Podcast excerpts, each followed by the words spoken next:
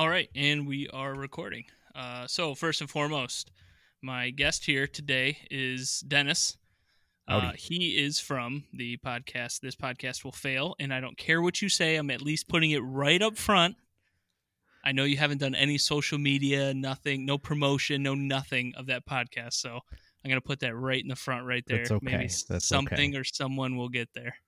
It's like an Andy Warhol kind of thing. It's just some stupid artistic choice that I'm making. Well, that's a perfect segue because I want to start right into your creative process, at least right now with the podcast. I know you haven't been doing a ton of projects, if you will, as of late. This has been your main one. And what is it at this point that you woke up one day and said, I'm going to try this and let's see what happens with it?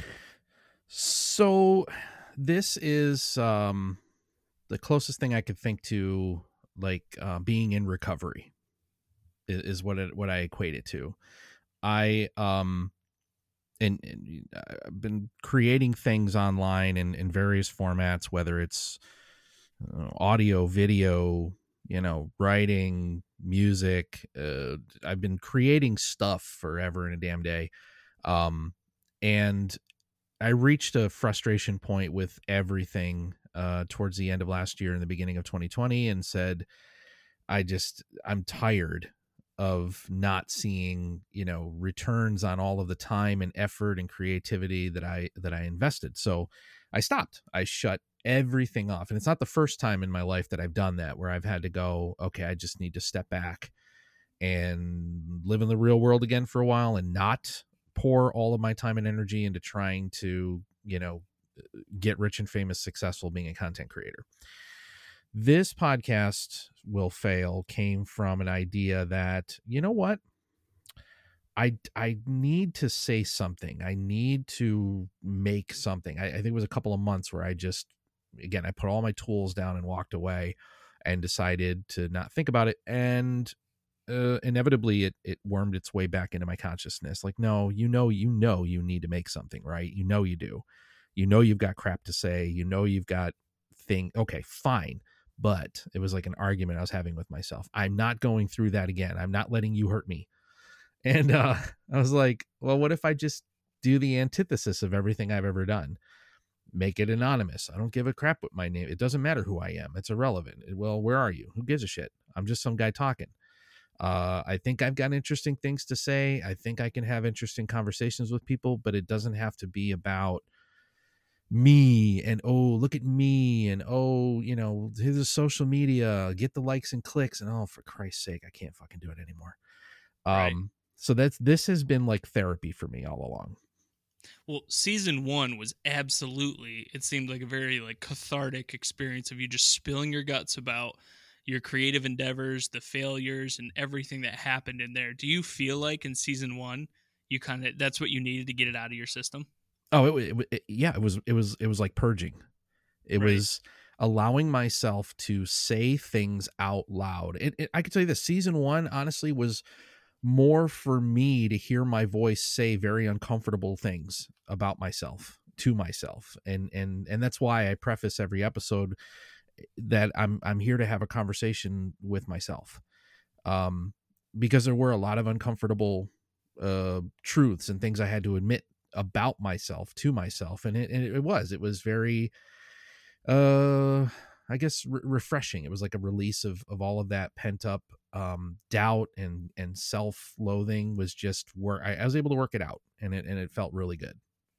Because you're not the only person I know of that's done something similar to this, the difference being that you actually published your thoughts. I know two other people who have kind of gone through that similar experience of, I'm going to record something every day and I'm just going to talk for 20 minutes, and they just themselves listen back to it, and they kind of get that same revelation, very much breakthrough, very, again, just a cathartic experience of being able to get things off your chest, get it out so that you can listen back to it instead of being built up inside of your head. And it seems to be, at least for some people, a good way to avoid paying thousands of dollars worth of therapy bills. Well, certainly. And I've been a person who has always maintained a certain level of ego regarding myself and my mental health and you know, the headstrong, typical, you know, I wouldn't say I'm, you know, machismo guy or any of that nonsense, but I've always been very, you know, a little too proud to admit when I'm struggling with something. And most people are, right? I think that the vast majority of people out there would sooner or later realize that, yeah, you know, you're not as good at dealing with shit as you think you are. But I find it interesting that, you know, why wouldn't you just release it, right? What's the difference? Who cares? And that was the big thing to me, is like, I'm making myself look bad in a way, but I don't care, because I would rather take that shot of seeing if having an open, honest conversation would be interesting to other people. Right. And I think that was the difference for me, was saying, screw it. I'm not embarrassed. I don't care. I already expect that this thing is going to fail and nobody's going to listen anyway. So what the hell do I have to lose? Why not just put it out there? It's interesting because I've consumed a lot of your other content, maybe not all the way back to the OG Chaos Jones stuff, which you did send me a video or two about that. But for the most part, I've gone back and looked and listened to and watched a lot of your content. And this podcast feels so different from all the other stuff you've done. It feels very easy, very comfortable for you to just turn on the mic and just say what's on your mind and then move on throughout your day. Well, and I think it's because it doesn't come with any strings attached or any expectation, right? I think there's a certain amount of just Zen acceptance in it. And every other thing I've ever done, creatively and content wise, has had this like built in expectation. Okay, great. You put all this time and effort into it. Now what? Now we got to make it pay. We got to make it, you know, marketable. And we got to, you know, I don't want to work 9 to 5 in a building. I want to be, you know, I want to be famous. Why do you think I started YouTube? Because you want to be Rhett and Link. You know, it's this like all these years of this never ending cycle of, oh shit, I can do that. And I can get famous doing that. Oh hell, I can do it better than he does. And trying all these different things creatively. And then finding myself at the bottom of a, you know, emotional well of saying, well, that was fun. Sure. I learned things and it was interesting to be creative, but it didn't amount to jack. I'm still having to wake up at 5:00 in the morning and drag my ass into a building that I don't want to be in to work, you know, hope for a paycheck every other Thursday and pay the electric bill.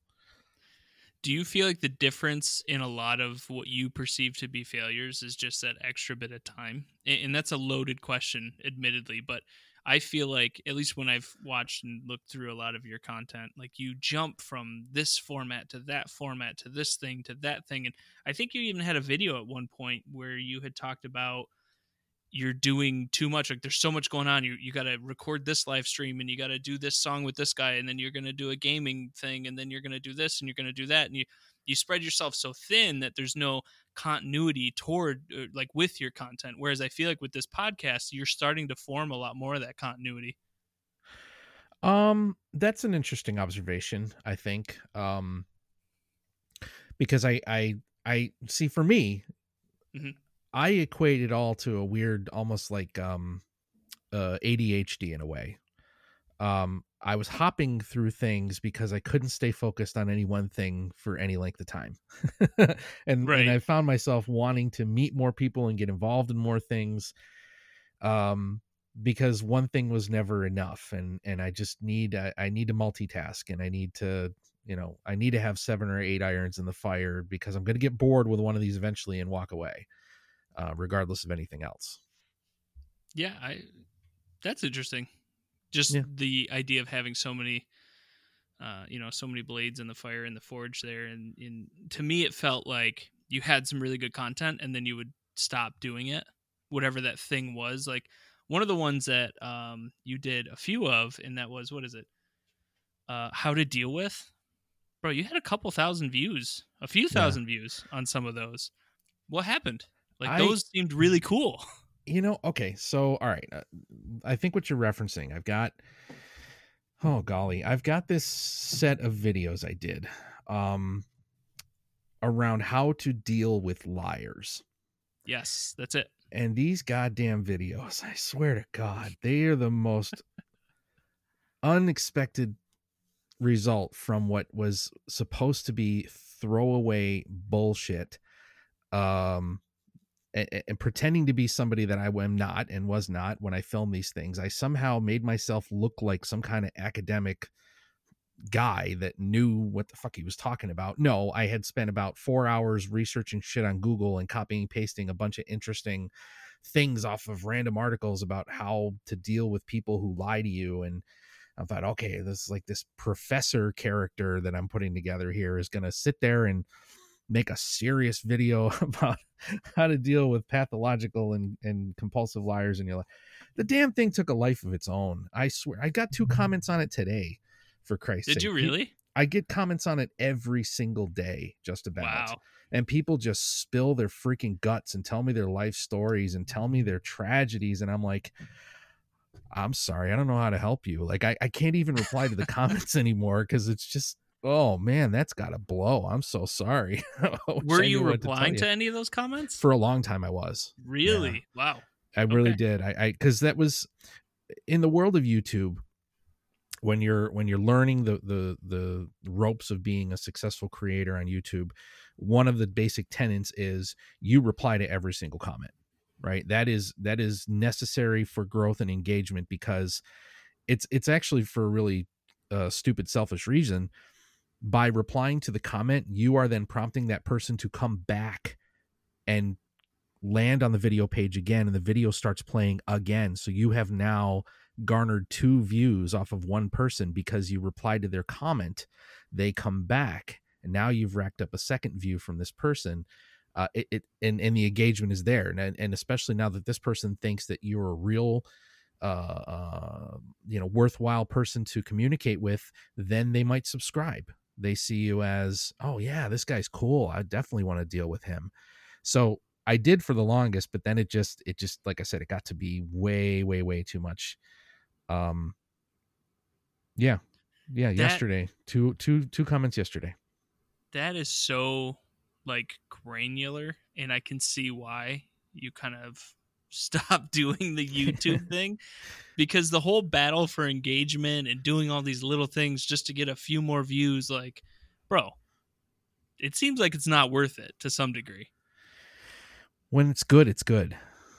Well, what is good though? Like when spending 8 hours a day replying to people about how their life sucks. Well, but see, it's not just that, right? And that was the problem I always had too, was I could never really figure out this whole idea of working within a niche or a niche, whatever you say. Mm-hmm. I could never do it. I again, that sort of ADHD made me hop around. Let me try this. Let me try this. Let me try this. And some of that stuff's successful, and some of it never garners a single piece of attention. And then other stuff blows up, and it's almost like a gambling addiction in a way, right? You do everything you can to make something that you think is going to hit big.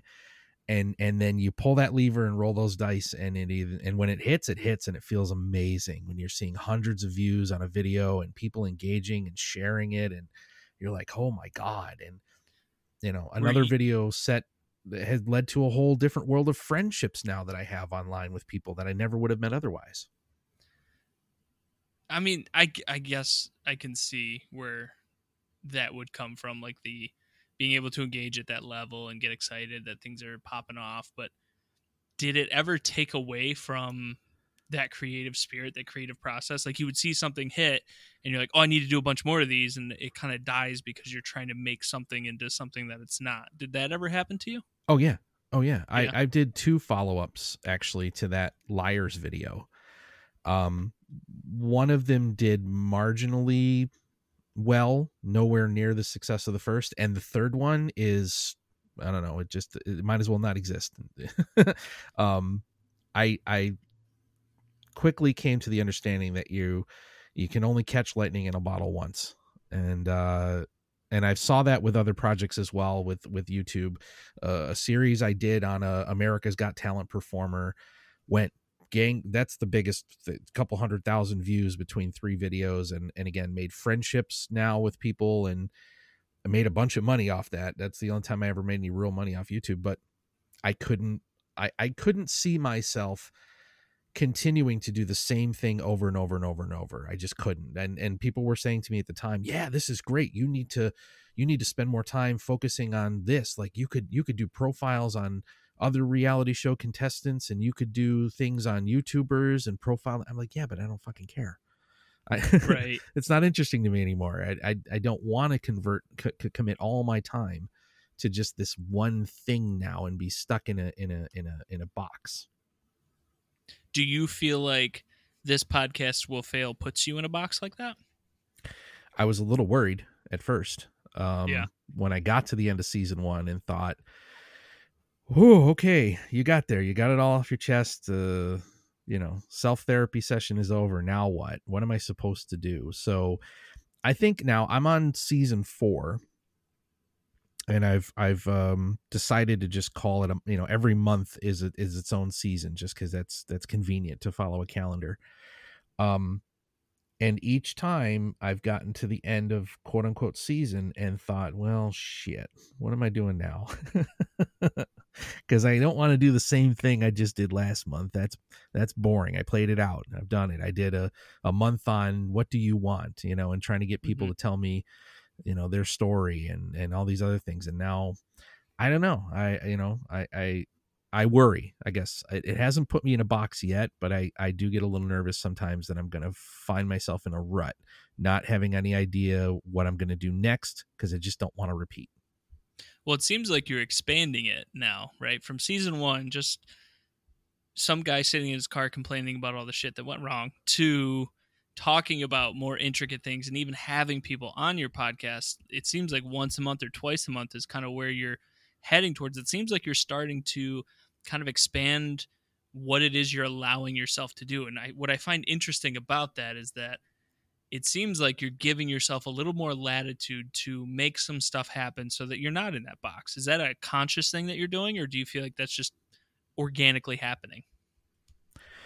Wow, that's a good question. I think it's a little bit of both. I think consciously I'm realizing that I've gotten over so many of my hangups from this past year. And I am consciously allowing myself to, just the fact that I'm having people on as interview guests, right? Just to have you on, to have some of my previous content creator friends on, to have my freaking kids on, it's almost like I'm able to look back now at some of the things I did that I really enjoyed doing and saying to myself, you know what? It's so you were good at that. I loved interviewing people, for Christ's sake. When I did internet radio 10, 12 years ago, having an interview guest was just such a huge rush for me. And I used to interview bands and movie producers and actors and artists, and it was always like the coolest thing. And now here I am all these years later realizing, you know what, I can get away with some of that stuff now and do it in a way that doesn't carry all of this burden of expectation. I think that's where ultimately I'm now, is I'm realizing that some of the things I used to really enjoy doing, I can start doing again with this podcast as a medium. And if nothing comes of it, okay, that's fine. It doesn't matter. That's, if it blows up, cool. If not, it wasn't going to blow up anyway. So who gives a shit? Let me enjoy doing what I'm doing. I definitely appreciated the stuff that you've done as far as interviewing. I feel like those interviews are, pardon my French, but a fucking home run. And thank you. Even liked some of the ones you did on YouTube, although they were a little more messy, but they were still like, I could see that kind of fire in your eyes of, this is really cool. I'm really into this. Like, let me see. I'm looking at the one Shaman's Harvest live. Sorry, I had to take a drink. That was, well, I might've hit you with a deep one there, but dude, there's another one you did at the Fringe Festival as well. That was really cool with the, I forget her name, but the sand art lady. Yeah. Yeah. And those were all very spur of the moment. It was almost like, I think in those days I was thinking of myself as like a guerrilla journalist in some weird way. I'm a little biased because I know you, and I enjoy a lot of the stuff, and I get to see a little behind the curtain, which makes it more interesting for me. But the times that you did that, I feel like those were really cool. And not for nothing, that shirt that you wore for Fringe Fest, bring it back. What shirt was that? I don't even know what the hell you're talking about. Dude, it's like it's a white, like Southwestern flare with purple and like taupe or some shit. Dude, I love that. That is the greatest shirt I've seen. I know in a long time. I know it's gone. It got ruined. Oh no! I loved that shirt for so many years. That was my Native American shirt. Oh, dude. No, but honestly, it was those moments of being able to have that spontaneous, like with the Shaman's Harvest. I swear to God, I the whole time expected to be tackled by two very large men at any possible moment because we had left the club. And we were walking back to our car, and we happened to see the lead singer sort of on the side of the building next to the big semi RV trailer. And I looked at my wife, I go, stay here. And bolted along the side of the thing, expecting to be tackled any second, get up to the guy. Hey man, just want to, like 2 seconds trying to turn my camera on. And Jesus Christ, I can't believe I got away with it. And you're right. That was like a highlight for me to have it. And when I had this stupid tagline because it's driving me crazy. I'm like, hey, and you're driving me crazy. Like, well, I don't know about any of that, but that was just fun. But you were like doing it. You were, you know what I mean? You were pursuing a passion, and you could absolutely see it in those. And I hope that you keep doing that kind of interview-ish stuff in This Podcast Will Fail, because that's some of my favorite stuff so far. I intend to, and I think, I'd like to be able to line up a quote unquote guest and have some reason for that person to be there. And my problem is, though, I overthink everything, and it's got to be the right person for the right reason. It's got to fit within the damn box that I put together for this month. And I got to make sure I can do it in a way so that I'm ready to put it out on a Friday. This is that OCD shit I'm telling you about. This is the stuff I feel like stopped you in a lot of your other creative endeavors. You put these restrictions on how you're going to do something so much when one of the things, at least I've learned from you, and I've called you this before, and you always push back on it, but I view you as a mentor in a lot of ways, especially in this creative space. Yeah. Keep doing it. In this space specifically, because for almost the entire time I've known you, the minute I brought up your YouTube channel, I found out about that stuff, and we started talking about it as coworkers. You had always been like, well, you should try it. See what happens. You should try it. And I never, ever got around to it until finally really putting some time and effort into this one, this Caleb versus self. So yeah.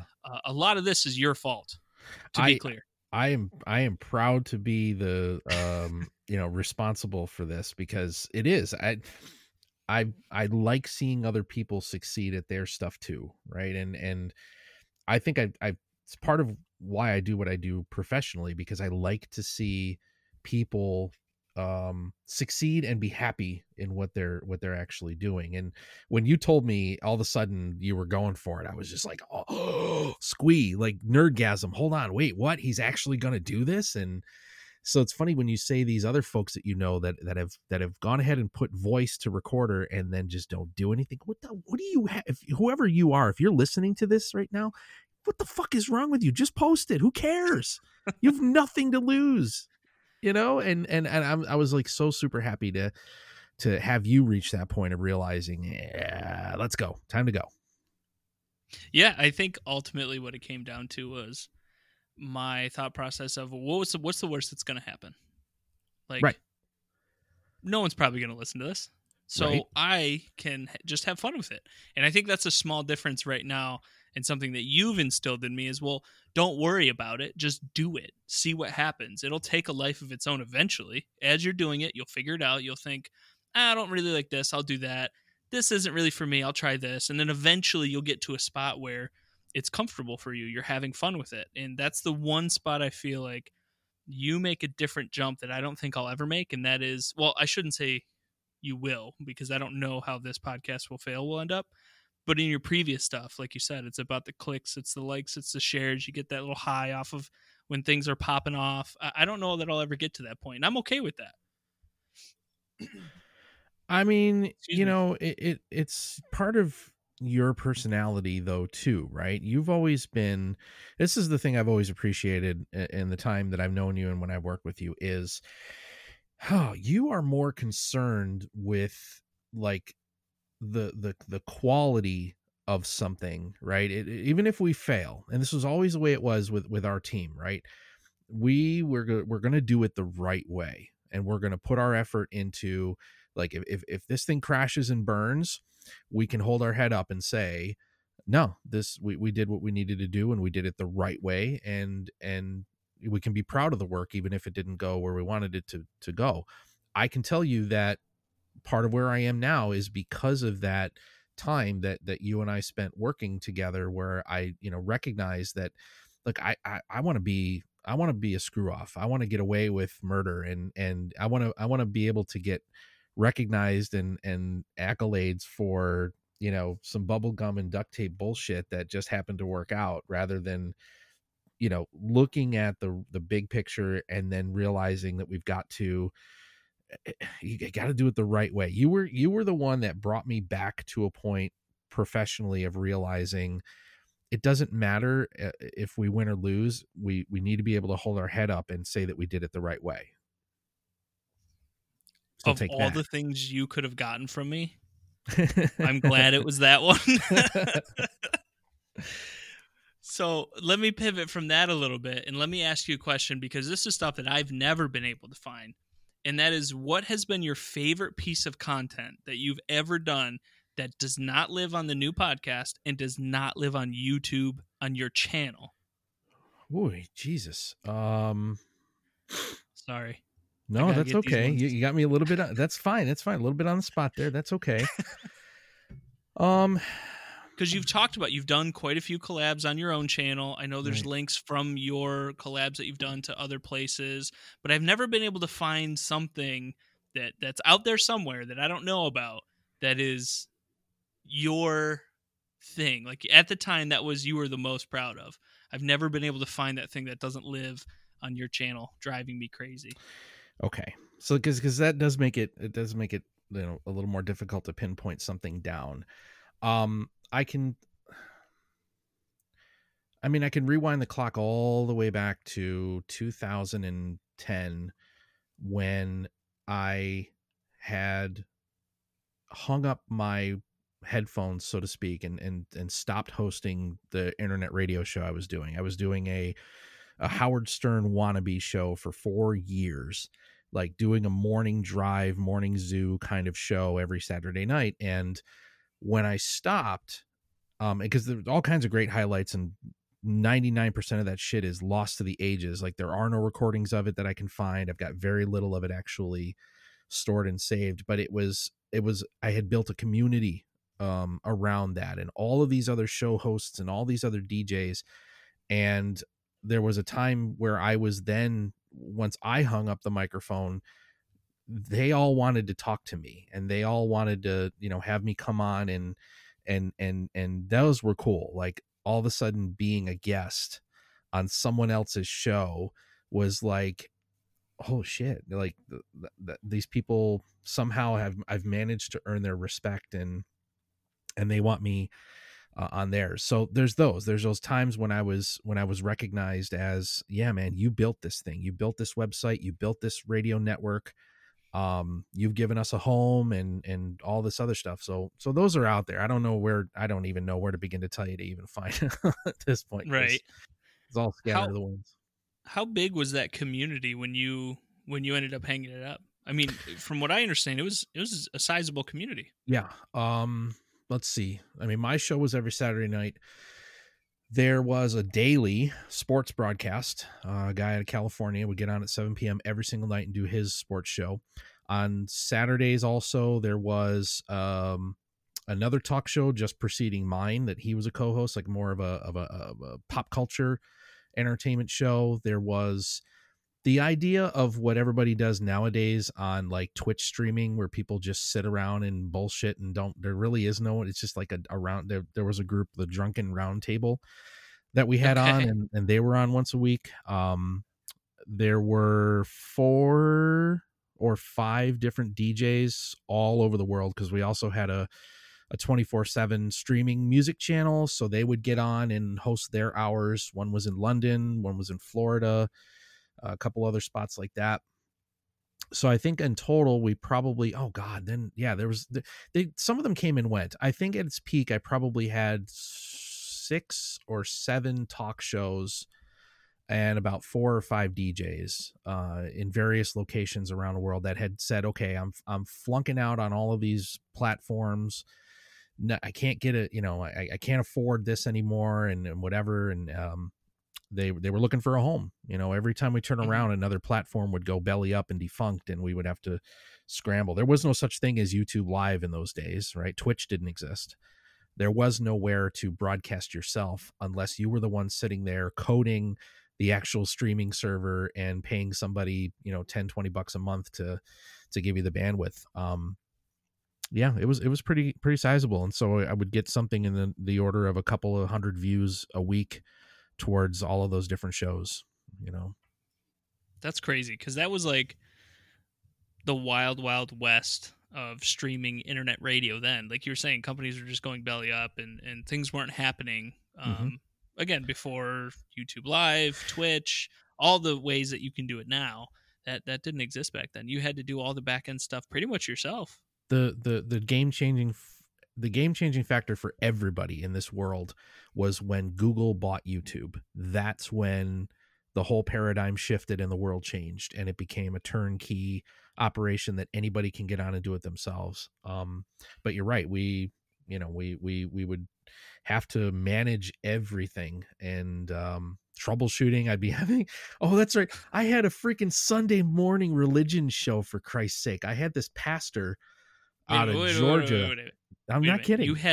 You had a Christian radio on your network. That also had Chaos Jones. Sort of, because Pastor Rick would get on every Sunday morning and he would do his sermon. He would hold church online and broadcast it over our network, which never made sense to me because like, wow, dude, are you hoping to like save the sinners? Because we're a bunch of foul mouth, rowdy, right. You know, but no, that's right. That's right. Tragically, Pastor Rick passed away a few years ago, but that's too bad. It is. It's a shame. He's a nice guy. He was a really nice guy. Yeah. I just don't understand the concept of having a religious radio show also on the same network as what you guys were doing, or at least you, I know for sure. Look, Chaos Jones was definitely trying to push some boundaries there. That was the whole point. Pushing boundaries. Right. Like I have one of my short list of guiding principles in life is to embrace the ridiculous. If it sounds like it doesn't make any sense, if that sounds like the most ridiculous idea, I want to do that. I want to upset the natural order of things. It's just how I'm wired. I don't like status quo. I don't like static, stuffy, no, you can't do that because of X. Fuck you. I'm going to do it. You know? Yeah, that's...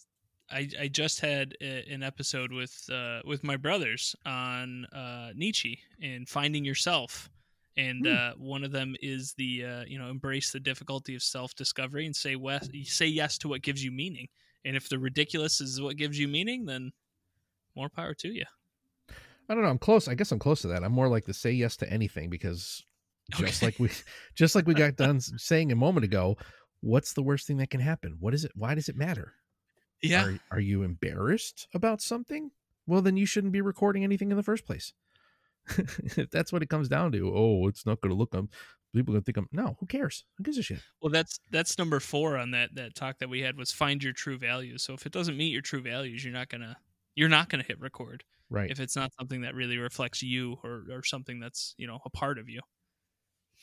Which is interesting. You know, I feel it comes full circle a lot of the times to that, to whatever those values are.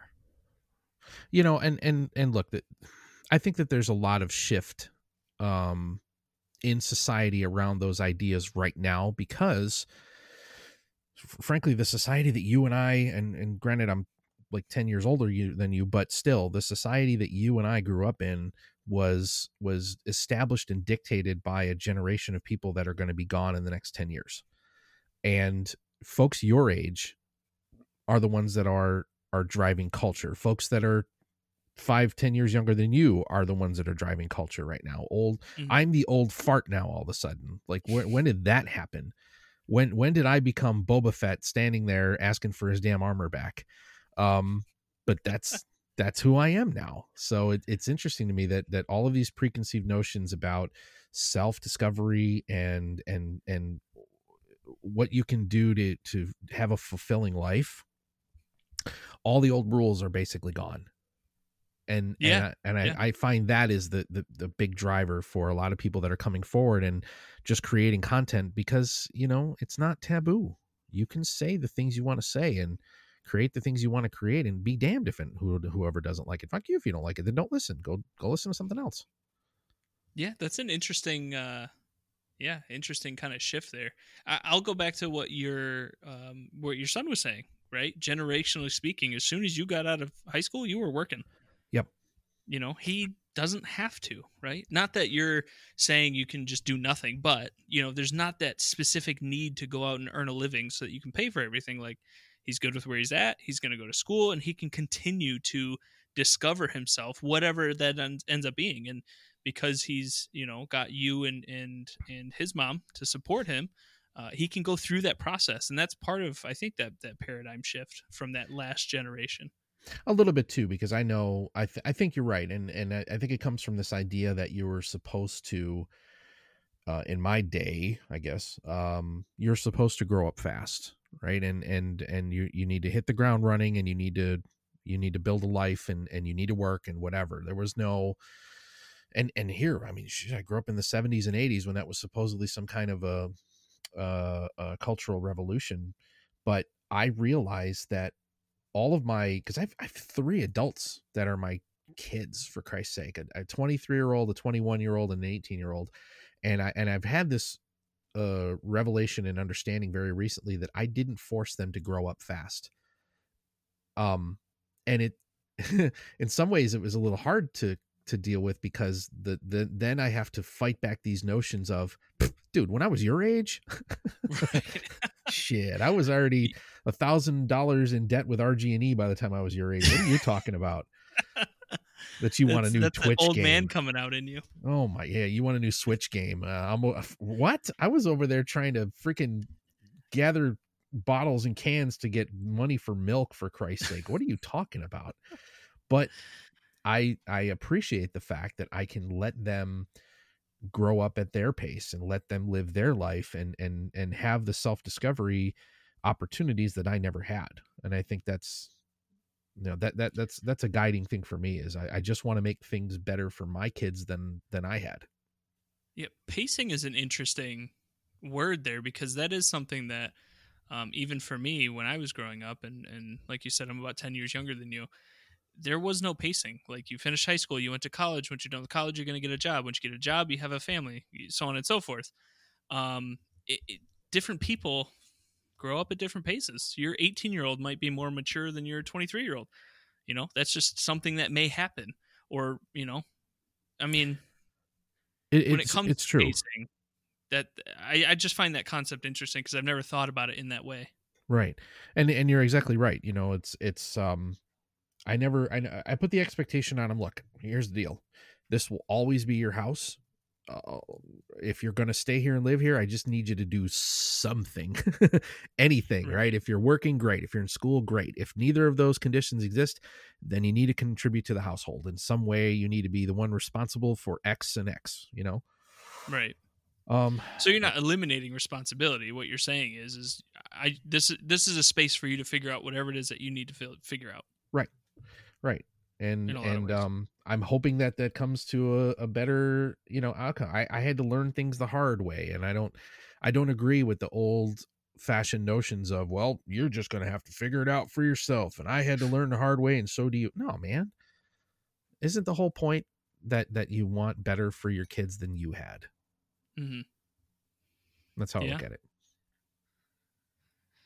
Well, I appreciate that, because I know that when I talk to you about what you're doing with your kids, that definitely applies in a lot of ways in my mentality and what I try to do with my kids, because at least from the conversations I've heard so far, it sounds like you're doing a hell of a job. Oh, thank you.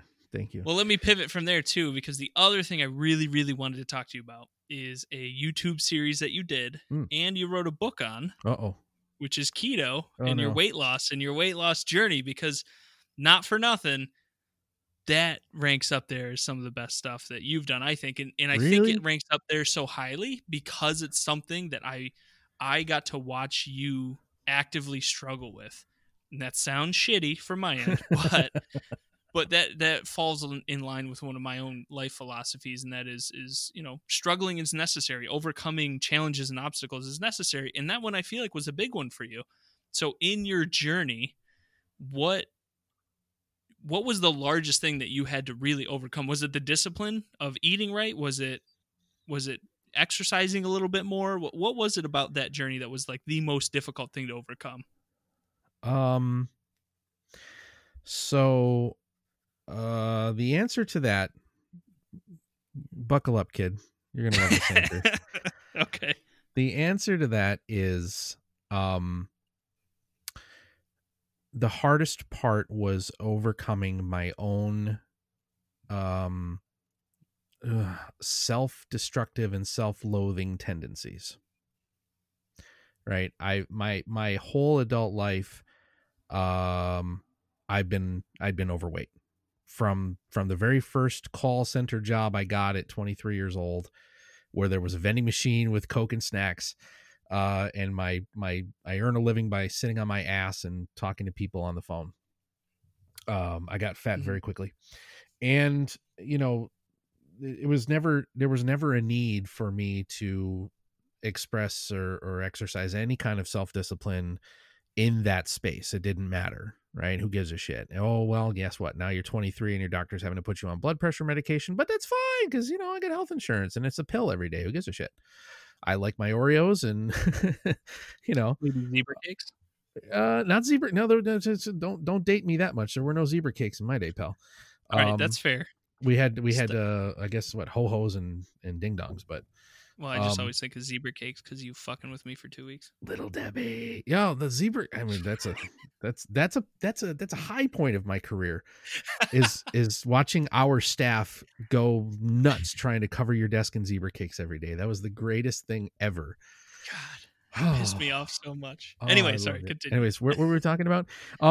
You know, as you may or may not know, I'm also a lifelong recovering alcoholic, and it all plays into those same exact mental barriers that someone who is an addict of any kind puts up for themselves, right? You put up these protective walls that say, no, you're absolved. It doesn't matter. It's okay. You know, you're just living, you're just coping, you're just doing what you need to do to get by, and you know, that's fine, and you're not a bad person. It doesn't have another zebra cake. Who gives a shit, right?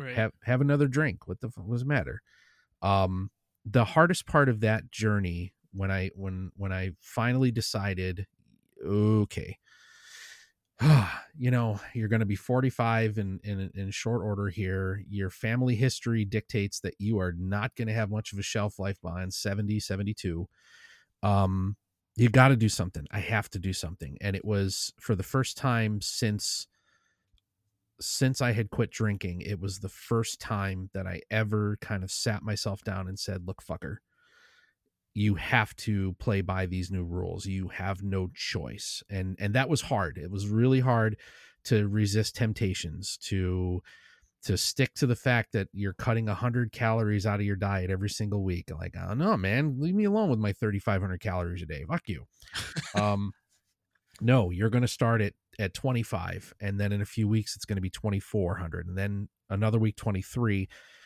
And now it's happening. And now you're going to let your 18-year-old son, wait, 17 at the time, you're going to let your 17-year-old son drag your ass to the gym 2 days a week and beat the shit out of you with weights and exercises, and you're going to sweat, and you're going to, it was the discipline, straight up. It was the discipline.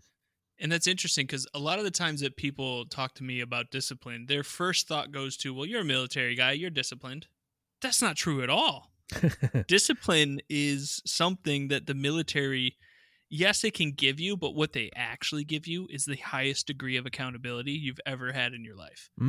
There are people dictating every step you take, everything you say, every move you make is dictated by somebody. So it's not discipline in the sense that like I can withstand XYZ or I can maintain something myself using discipline. No, it's just the highest level of accountability. And I think that that's what most people struggle with is this idea of discipline as opposed to being able to be accountable, which I guess ultimately is kind of the same thing. But my question to you with that is was it the accountability that was more of a challenge, or was it getting into that structure of discipline where you were eating, you know, the same salads, or you had this plan laid out? Because in your book, you've got plans, you've got ideas on how to achieve certain things. It seems like all that came from you being more accountable to yourself. So here, I can equate this to something we were talking about earlier, right? Remember, we're talking about YouTube, and it was that endorphin rush of the payoff, right? Mm-hmm. And I think that in talking to other people that have been on weight loss journeys, quote unquote, when it's working, it works, and you are willing at that point to take it and just deal with it because it sucks and it still hurts and it's not fun. And I don't want to do this anymore, but Jesus Christ, every week that I step on the scale, the number is smaller. That it's all in the payoff. And so right. It is the personal discipline of saying, yes, I don't give yourself a choice. Don't give yourself room to think that the cheat day is okay. There was no such thing as a cheat day for me. And again, I learned that when I got sober. I had to learn that lesson twice, once at age 17 and once again at age 25. Because between age 17 and 25, I slowly got to a point where I thought, it's okay. It's all right. No, we'll just, I'm at a party with friends. What's a beer? What's a big deal? But no. And I'll tell you right now, brother, it's funny that you bring this thing up as I'm failing. I'm failing right now. I've gained a lot of weight in 2020 and it's hard. And there's been several times that I've had to try and start to think about how do I reclaim that level of self-discipline that I had for that whole, I don't know, was it 8 months that I was hardcore towards losing weight. You wrote a book, though. I did. So there should be a framework in there already for you. You crack that book open and get back on it, right? Or is it going to be different this time? I don't know. I truly don't. I don't know, because there's also times when I don't want to hear my own voice. I know what I said. I don't need to fucking listen to it again. But you may be onto something. I don't. You might have actually just given me something to think about, which is how about you go back and read your own book, jackass. There might be some merit in that somewhere, but it's almost like, if I think about it, I already know exactly. I remember every damn word. I know what I was doing when I wrote that book. And, do you remember every word though? I do. Honest to God. You can recite the entire book? Probably. Very likely. Get out of here. I don't believe you. Just the themes, right? The themes and the basic structure and look, the back half of it was complete bullshit too, because the book didn't even come about until I realized I was posting a video every week on YouTube, and I had written this front half of the book that was like, here's my thought process, here's what I've learned, here's the resources I've used to understand this ketogenic diet and high fat, low carb, and why it works and the science, blah, blah, blah, blah, blah, blah, blah. Okay. But that only amounted to like a leaflet. And I had been posting these videos on YouTube every week, documenting my progress, again, mostly for myself. I said, you know what? Holy shit. I can just go back and transcribe all of those videos and turn every video into a chapter. So again, I'm just, there might be some value in listening back to it, but at the same time, I don't know. I guess I'm too busy self-deprecating and going, he didn't know what the fuck he was doing the first time. Why would he know now? You say you didn't know what you were doing the first time, but how much weight did you lose in that 8 months? Oh God, 70 pounds, 7-0. So don't tell me you didn't know what you were doing, because you had results. It felt like really good ones too. No, I swear to God, it felt like blind, stupid, clueless doodah luck is what it felt like. I stumbled onto something and I did it and it worked. you could try to replicate those results and see if it was blind, stupid luck. I've tried, brother, a couple times. I really have. There's been 2 or 3 times over the past several months that I've said, no, I'm going to discipline it. Here we go. We're going to lock it down. Haven't been successful just yet. But I bring that whole thing up specifically because while you and I were working together, I was running my ass off. Yes. I was running 30, 40 miles a week at a similar pace as you were doing your keto thing. And what's interesting to me is that after we had moved on, because as soon as I had moved on to my new position, you had been moved to a new team altogether. Yeah. And that seemed to be a catalyst for us to be like, okay, we got other stuff to do. You can't really maintain this lifestyle, or you can't keep doing this. And I found, I mean, I could just be speaking for you, but that's what happened to me, right? I have this new job. I have to learn what the hell I'm doing. I don't have time to be running around out in the dark every fucking day like I was. Yeah, there's a couple pieces that I think interfered. One, that was one of them, right? All of a sudden, I've got this new set of priorities. They came in and broke up the band. We didn't ask for this shit. You know, they came in, they busted apart our house of Legos and made me go play in a different sandbox that I don't like. So, there's that. And it was that disruption. And I think for me too, it was the fact that I hit my goal. And I think that might've been one of the mistakes I made, was being so focused on a goal number, that once I achieved it, and actually once I exceeded the goal, I was like, okay, good. We're fine. Whatever. Go back to life now, you know? And I think that was a mistake. So it was the payoff. It was the payoff. Yeah. Yeah. I'd be interested to see if you crack that book open and give it another shot. Yeah, there's one sitting in my desk at work. I don't know. You know, the funniest thing is when I get a royalty deposit from Amazon every once in a while, that's the weirdest thing in the world to me. Like, what's that money? Where'd that $3 come? Oh shit. Somebody bought the book. Wow. Oh, that's right. That's right. It is on Amazon. It is on Amazon. How Not to Diet the Keto Way. A bunch of horseshit. You put in so much elbow grease into just the cover and the back page. No, I didn't. Because at one point I was like, oh, that sounds like it would be something fun to do. And then I was watching you fucking with the graphic thing, and I was like, nope, not doing that. Come on. That's nothing. Ridiculous. That's bullshit. That's, dude, all. I came and talked to you, and you're like, I spent 4 hours last night trying to just put my picture in the box. It's all plug and play, whatever, templates, and it's... 4 hours does not sound like plug and play, my guy. Here's why. You're missing a piece, a vital piece. It was 4 hours because I have problems with anything ever being good enough. There's a little thread of perfectionism in there.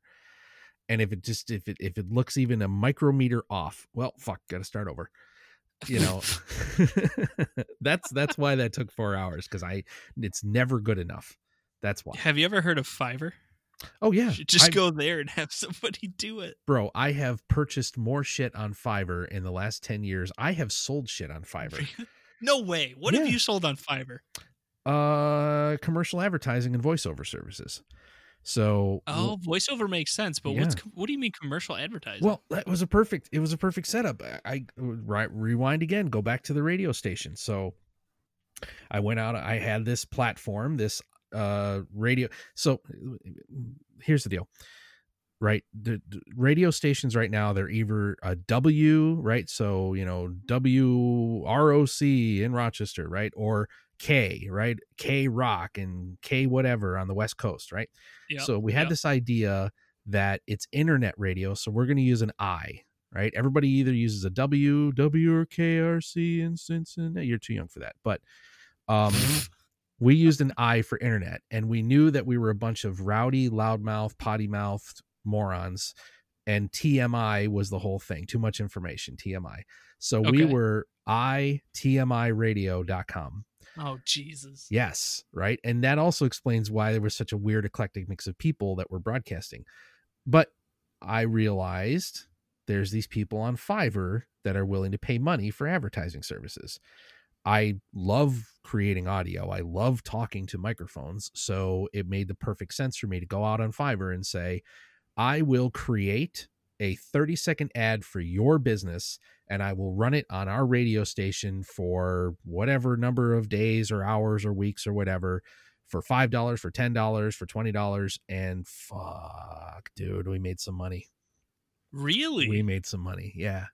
Yeah. I think over the course of just shy of a year, we probably made a couple $100 off of little $5 and $10 ad campaigns. It was great. Wow. We loved it. What was the coolest ad campaign? Oh, there was someone wanted an ad for an adult site. Okay. You mean 90% of YouTube comments? Yes. And it was just funny because the ad was positioned more as a don't say it. Don't say the actual, like, all of this, like, hemming and hawing and beating around the bush about, you know, what we're really talking about is sex here. But right, like, trying to use euphemism and innuendo, and it was just hysterical. One ad I cut for one of my show hosts, Kenny C is his name, and he's still broadcasting to these days. 13 years later, he's still hosting the same show. But wow, he wanted a promo cut, and I was able to put on a voice of a young urban rapper. No. Yes. Are you kidding? And that was so much fun. And it was a lot of, you know, audio manipulation and changing the pitch of my voice, but it was all about developing a certain cadence and a certain way of pronunciation that would fit this thing that he needed, right? Because he just couldn't find anybody in his peer group that was able to deliver a line, so to speak, or be able to record a promo without sounding like some schmuck who's reading off of a script. And that was one of the things I could do. So I actually, that's probably the one that was more fun, was that promo ad for him.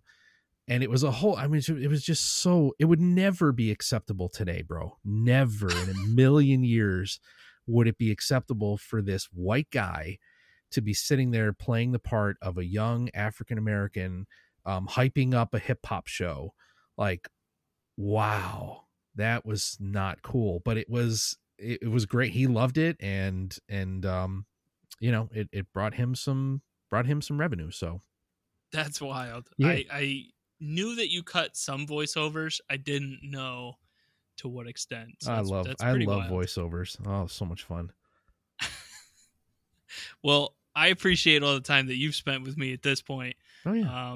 Hopefully at some point we'll get back together and do some more conversations. Ultimately, if anyone that is listening wants to check this stuff out, this is technically the first advertisement, quote unquote, I think, Ooh. Of This Podcast Will Fail. So if you made it this far, check Dennis out over at This Podcast Will Fail. But no one's listening right now. So. Oh, stop. That's my line. You're not allowed to say that. That's what I say.